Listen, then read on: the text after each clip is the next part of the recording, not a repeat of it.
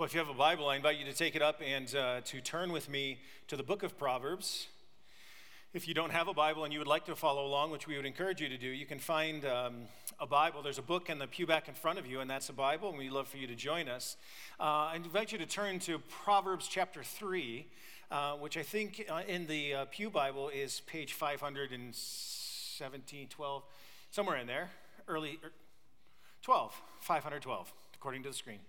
Um, or you can always download the Grove Church app and you can go to the Bible tab and you can find it there. We have been, uh, if you haven't been with us, then we've been working our way. We decided this fall to go through, go back to school, if you like, to go back to class. We're going to a series called Wislit 101 Wisdom Literature 101, the foundations of that through the book of Proverbs. If you've ever tried to read the book of Proverbs straight through, it's a little bit like um, a whole bag of fortune cookies, and you just keep opening fortune cookies, and there you get another one, and you get another one. That's kind of what it feels like when you're reading through the book of Proverbs. All really good stuff. Just so what we've decided to do each week is to take a different theme or a different topic and look at what the, the, the what the book of Proverbs has to say and the premise of it and why you say why would we do this? Well because i don't think any of us here came into this room or gets up in the morning and says i really hope i make a bunch of stupid decisions today. My plan is to live a life that's completely foolish. Nobody does that. We all hope we're making wise decisions. We all hope we're going to, going to do good things. And so we as christian people have said if that's the case and we want to go to the place of wisdom that comes from heaven, the very wisdom that comes down from God. That's in His Word. And so here is, if you like, the, the overarching theme uh, for our study. And it goes like this that God made you, that God loves you, that God wants to guide you because He wants you to be wise. That God made you, He, he made all things. He made all things, including you. You're a part of that. That He loves you first and foremost, or most, most obviously in the gift of His Son to live the life you couldn't live, to die in your place in order that you might have relationship. That's a show of His extreme love for us, but He is for you. God is for you. He made you, He's for you, and He says, I want to be able to guide you. I made you, I know you, I want to guide you into a life that is wise. And, and so last, last week we had uh, time looking at uh, the, uh, the object or the, the subject of rest. That God wants us to have this deep, abiding rest, the soul rest in Him. And so we spent time, if you want to, you can go to the website or to the Grove app and you can watch that if you like. But as a part of that, we said that the deep, abiding rest for the Christian comes as we uh, abide in Jesus. We abide in Him. And one of the questions I asked is, how is your, how's your prayer life? How is your communication with God? Are you and Jesus on speaking terms? Because if we want to have the wisdom that comes from God, then we need to be in communication with the God of wisdom if we're going to be able to live the wise life and to be able to receive his counsel. Now, I, I, I admit to you that, that prayer, and so the topic we'll, look, we'll, we'll be looking at today is prayer. And I admit to you that I think prayer can be a very challenging topic not just a topic, but it can be very challenging to do. I think praying for 30 minutes, 30 minutes of prayer is harder than preaching for 30 minutes. Because, you know, I don't know. I, have never once, as, as, bad as my sermons have been, and I know as, as some of you have, have checked out, I know, but as bad as some of them, in the midst of preaching them, never once have I forgotten that I'm preaching. Never once. I've always remembered that there are people staring back at me when, and there are words coming out of my mouth. I, I always remember, even if I go, even if my mind is saying, this is going horribly bad and I can't wait to step off the platform, I still know I'm preaching. But in prayer, have you, has this ever happened to you? Where you're sitting there and you're intent to pray to Jesus and you're praying, and the next thing you know, you're thinking about the Vikings? You're going, how did I get here? How did I, they obviously need prayer, but still. I mean, how, how did I get here? Like, or you find yourself just your mind completely wandering onto something, and you go, that's three weeks from now. What am I? We need, at, at the very heart, at the very heart of prayer, is admitting that you are not God and that you are in need of the one who is. At the very heart of what it means to pray is saying that I am confessing that I am not God and I need God in my life. Prayer is a cry for God to be God in my life. Or one as one writer says, to fail to pray is not merely to break some, some religious rule. It is a failure to treat God as God. The very essence of what it means to pray is to say, I am not God of the universe or of my life, and I am dependent upon the one who is the God of the universe and of my life. That's what it means to pray. So I, I want to use the balance of our time to explore four things, if you like, that you need to be praying for. Four things that we need to pray for. And the first is this we need to pray for God. Pray for God. Uh, Proverbs 15, verse 29, chapter 15, verse 29, says this The Lord is far from the wicked, but he hears the prayer of the righteous. The Lord is far from the wicked, but he hears the prayer of the righteous. The Lord is not close to, the Lord is not near, the Lord is distant from those who are walk in the way of wickedness, those who walk in the way of foolishness. He's not near them, but the Lord is near to, the Lord is close to, the Lord leans into those, and he listens to the prayers of those who are the righteous. Now, we need to take a moment and just hold on for a second because, you know, we, we, we hear the term wicked and we go, yeah, I'm, not, I'm pretty sure I've done some bad things, but I'm not wicked. I'm not wicked. That seems, mm, you know. And then, and then we go, but then there's righteous, and that feels, I don't know about that either. I mean, because that's kind of a big word, and I'm not, mm, what, what are we actually talking about here? What, what, is, what, what, is the, what, what is the writer actually trying to tease out? Well, of course, there's the way of wit, the wickedness and the way of foolishness and the way of righteousness. But what he's talking about, or what he's talking about here, doesn't mean perfect, and it doesn't mean that they're sinless. What it means, uh, author Jean Jones, she writes, and she says this: When the scriptures call people, uh, call some people the righteous, these are those whose faith in and love for God causes them to order their lives according to God's laws. God bestows righteousness on them because he counts faith as righteousness. So the righteous are those who are not perfect, who are not sinless, but those, according to Jones, who says that they're, have faith in and love for God, and it causes them to order their lives according to God's desires, according to God's laws. They want to submit themselves to God and say, My highest goal is that I might be able to honor you. Those are the righteous. So if you're here this morning as a follower of Jesus Christ and your greatest goal in life is to honor God and bring him glory, you are the righteous. And so he says, Who is it that God listens to? God hears the prayers of those who are in relationship with him. God draws near to those who have who live according to their word, who order their lives for his glory, that he listens to the prayers of those who are his children. You know, because prayer is primarily about relationship. Prayer is primarily about relationship. Prayer is about us pursuing God in conversation. And it's about God pursuing us. It's, it's about relationship. The challenge is we have a tendency to think of prayer as transactional, not relational. We think of it as transactional. You know, you, you have a transition, you have a transaction that happens. I need something, I go buy it, we have a transaction, I, I give money, I get my stuff, I leave the store. That's a transaction. That's how it happens. That's how we have a tendency to go to God. God, I need to do really well in this test. And so we pray, and then we, we, uh, we, we hope, that, hope that God helps us on the test, right? Or God, I, my, my, I need this, my children to act in this way. Or God, my, my relationship with my spouses, whatever. And so we come as a sort of transactional relationship. But that's not, what, that's not, that's not the prayer that we're called into. The prayer that we're called, those are important things, and we need to pray about those things. But ultimately, Prayer is about relationship with God. It's at its heart, it's relational. It's not transactional. The end goal of prayer is not answered prayers. The end goal of prayer is not stuff. The end goal of prayer is God. Full stop. The reason we pray is not to get the good gifts of God. The reason we pray is to get God. That's it. it's relational in nature. The Apostle Paul prayed this for people all the time. All throughout his letters, he was praying. Let me just give you one example from Ephesians chapter 3. Look at what Paul has to say.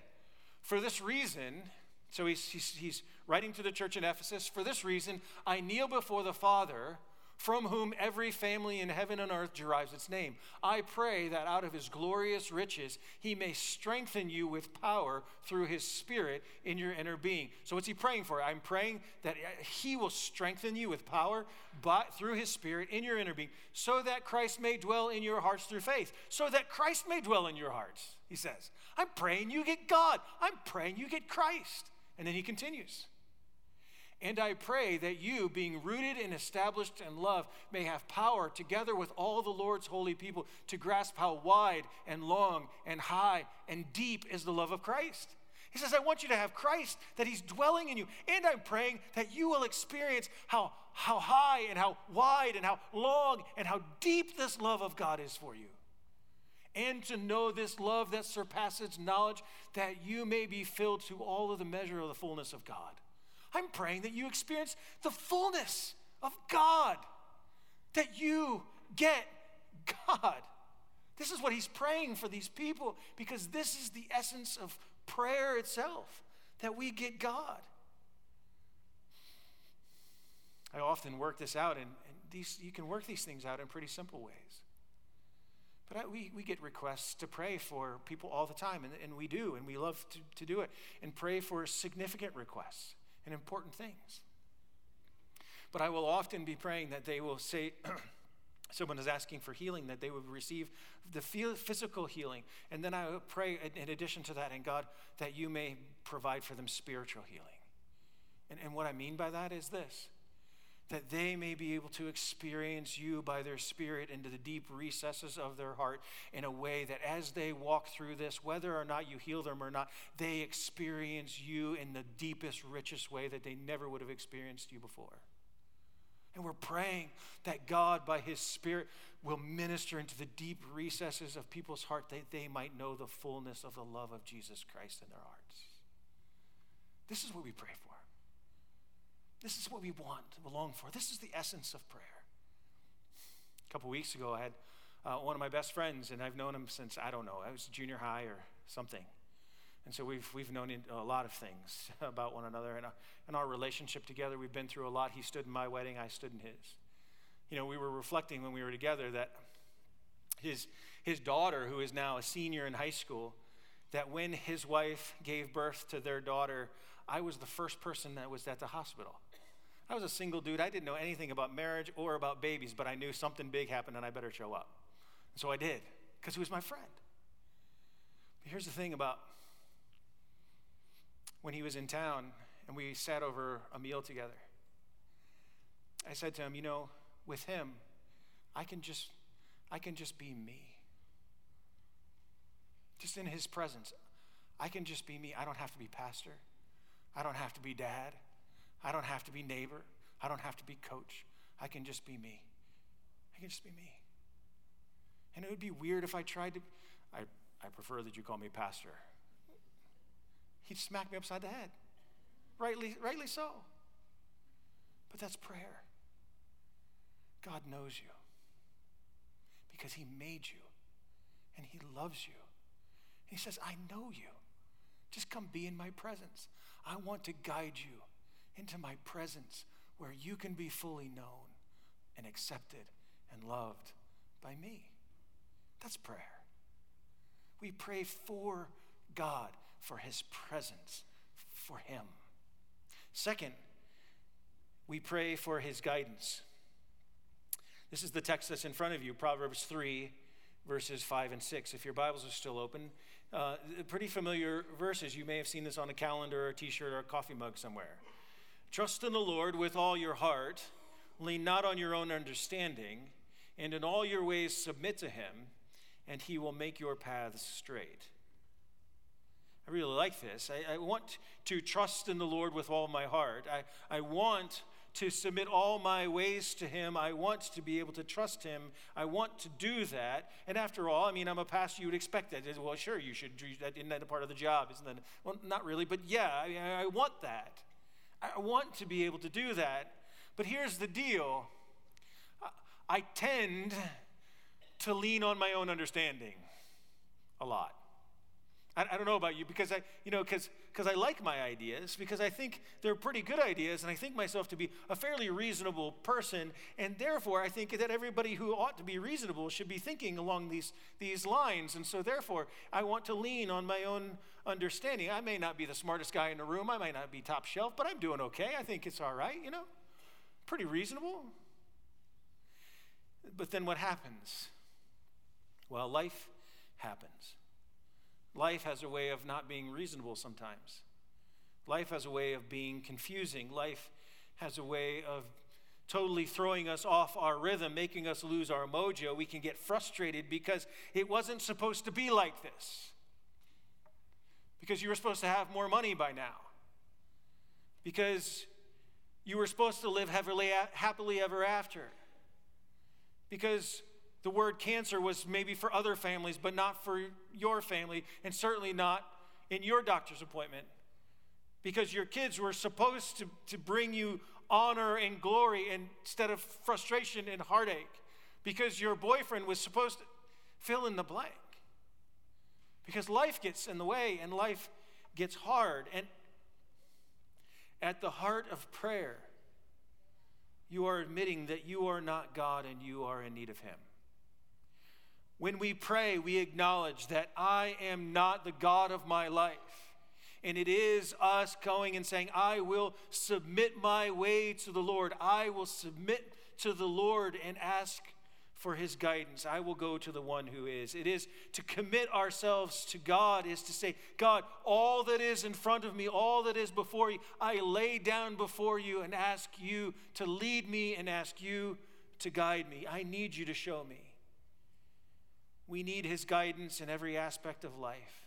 We need to commit our ways to him because he always knows what is best for us. We think we know what is best for us. We lean on our own understanding because we think we know what is best. We think we know what is right. But the bottom line is we don't because we're marred by sin, because our thinking and our logic is tainted. But God's is not, and He knows what is best. And so the most reasonable thing to do is to lay everything out before Him who knows perfectly. And that is what we're called to do to submit to Him, and He will make our path straight. He will show us the way forward. One of the simple ways that I do this is often before a meeting or before an interview, I will be in prayer. We say, well, let's pray. And among other things that I pray for, I'll pr- often pray God, will you, by your Spirit, steer us towards things that are helpful and away from things that are unhelpful in order that you may receive all of the glory? It's that simple.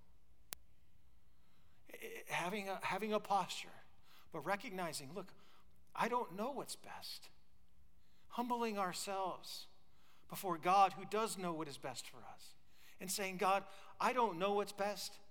We have a way that we think might be best, but we want to ask you to guide us towards the right thing and away from the wrong thing in order that you may ultimately receive praise and glory and honor. You know, some of the, some of the times it's hard for us. We lean on our own understanding and don't submit our ways to God because if we're honest, we think God might screw it up. God, you, but if I can just, if I can just twist a little, if I can just turn a little, if I can, then, then I'll get what I want. And because God, he, I don't know. Can I challenge that just a, a just a little? Proverbs 16:3 says this: "Commit to the Lord whatever you do, and He will establish your plans." I find that to be very under, like, I understand the logic of going, yeah, but if I really trust God, He might screw it up. And you know what that is? It's just bad theology. It's a wrong understanding of God. It's not trusting, it's not showing God to be the one who actually has revealed himself. Because what? Because God loves you, because he made you, he loves you, he is for you, and now he says, I want to guide you into what is right for you because I'm the one who made you and knows what's right for you. I'm the one who made, I'm the one who did all this. You don't even know. So submit to me. So humble yourself because I want to establish your plans.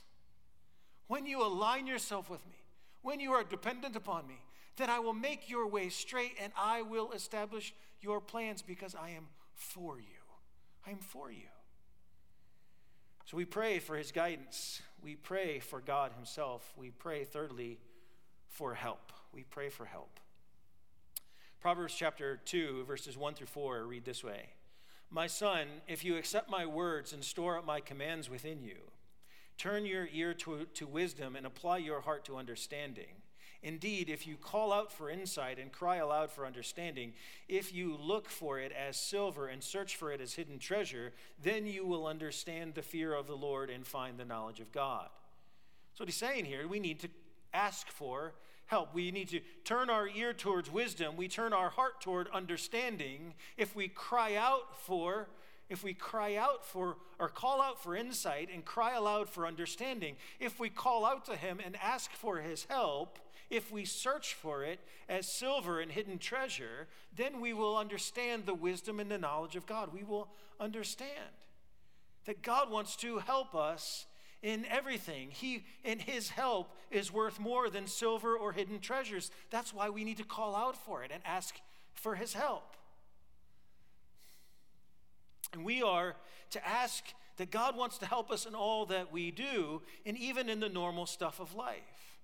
But I want to ask you this question How, good are you at asking for help? How, good are you at asking for help? Uh, I, was reminded yesterday that I'm not particularly great at it. Uh, my, my boys and I, we were, our family was in Target. We were getting, you know, Target things. And while we were there, um, you know, cr- kind of cruising around, um, then we had to go get, my, my son needed a, a lock for his locker, uh, for his gym locker, because some punk kid stole it. And so if you know him, a kid who needs a beat down from Maple Grove Junior High, let me know. Um, I got some words for him. But anyway, it's going to cost me another six or eight bucks or whatever it was.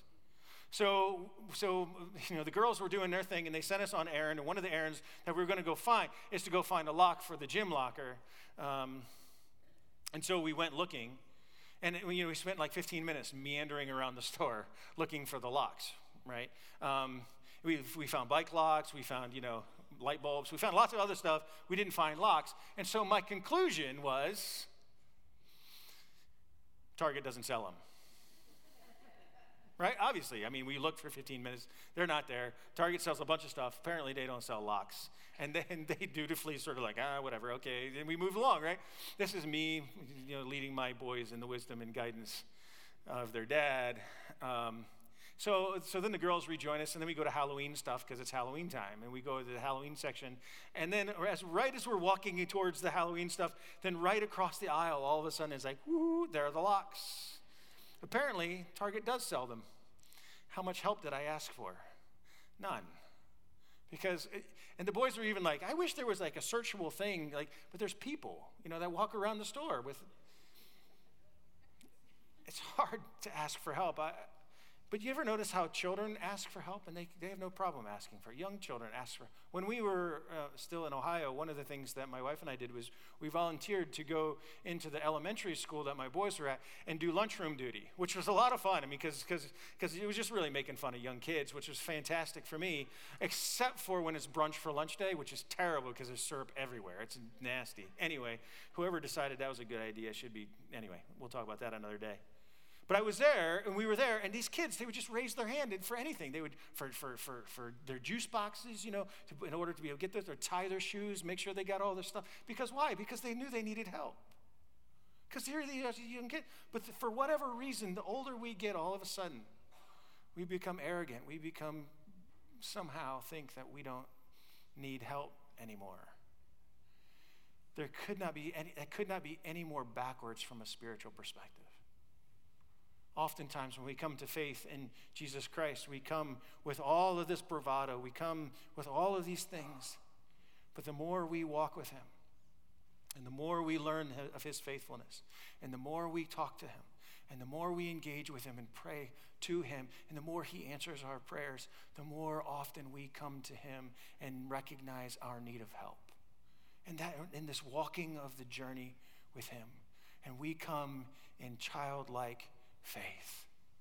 And that's the journey of every day for us. That's the journey where we are called. We pray for help. We pray for help because He knows, because He knows what's going on. One of the practices that I've been doing lately is that I've just been turning my thoughts into prayers. Unfortunately, uh, uh this often comes at like 3:30 or 4 in the morning, where I'd rather be sleeping and having dreams that maybe could be turned into prayers. Instead, they're thoughts that wake me up. But I've decided that that's a good time. God has done this on purpose for me in order that I might be able to pray and turn that thought or those things or those worries or those concerns into prayers in between services, there's a gentleman who came and says, You know, I, I work by myself all day. I pray all the time. I said, Well, that's great. He says, Yeah, most of the time. Sometimes it's hard. But I said, walking and engaging and praying with God because He made you and He loves you and He wants to help you. Well, finally, a fourth thing. A fourth thing is to pray for forgiveness. Pray for forgiveness. Proverbs 28 13 says, Whoever conceals their sins does not prosper, but whoever confesses and renounces them finds mercy. You know, God knows everything. And most of the time, that's a great encouragement to us. We go, God knows everything that's in my life. He knows everything. And yet, sometimes, if we're honest, God knowing everything is actually some of you, that's why you don't really want to be here this morning. Because you know that God knows everything, and there's something you're concealing in your heart. There's parts of your life that you don't want God to see. You don't want anyone to see. You don't want to look into yourself, and they're concealed there. But according to the wisdom of Proverbs, says, Whoever conceals their sins does not prosper. And you know the weight that comes with concealed sin. You know the burden. You know the shame. You know the concern. You know the fear. It's all there. And that's the burden that you bear every morning when you wake up. And that's the burden that you take to bed with you every single evening. And the scriptures say, but the one who confesses and renounces them finds mercy. God is eager to, for you to reveal to him the things that you are concealing in your heart. Do you, do you hear that? It's not because God doesn't know but He wants you to take the step of revealing to Him the things that you're trying to conceal in order that you might receive the mercy that comes from your Heavenly Father, in order that you might be able to receive the grace, in order that you might be able to receive afresh and anew the forgiveness that comes only through Christ for you. But we want to hide our sins because we are ashamed, because you're guilty, because you feel afraid, because you feel embarrassed, because we feel like we should be better than this, because we shouldn't be struggling with this. Listen, Jesus came and lived the perfect life in your place. And he died on the cross for that sin. And now he and his body and blood are calling for you to, to turn from your sin and walk out into the light into his marvelous light for you, into freedom, into hope, into joy, away from shame, away from darkness, away from fear. He says, If you will trust me, if you will just come to me, I'm beckoning for you to come. This is the life that I have bought for you, friends. This is what I have done for you, if you'll just come. But what that requires is that you confess.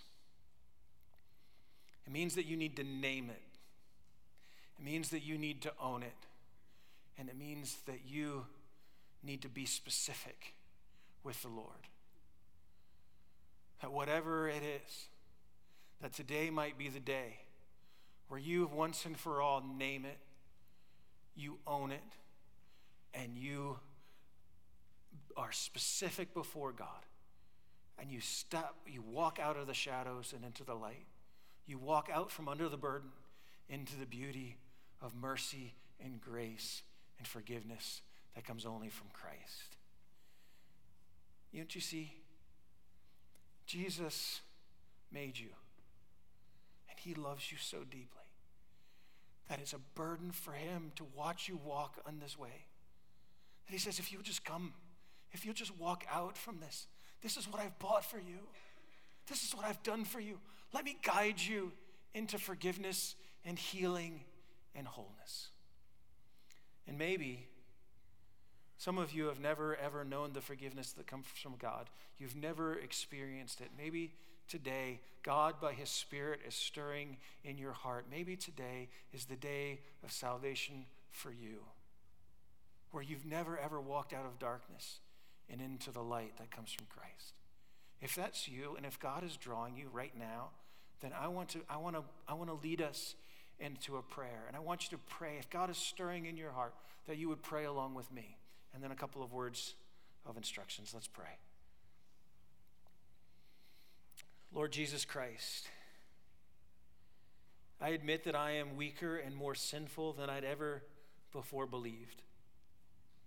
But through you, I am more loved and accepted than I ever dared hope. I thank you for paying my debt, for bearing my punishment, for offering me forgiveness.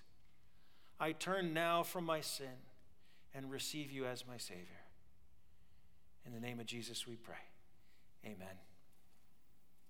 We have a team of people after every service that are here, our prayer team, that would love, if you prayed that prayer in the quietness of your own heart, they would love to talk with you about it. Anyone with a Grove Church lanyard would love to talk to you about these things because there's nothing more important than walking out of darkness and into the light of Christ and knowing his forgiveness.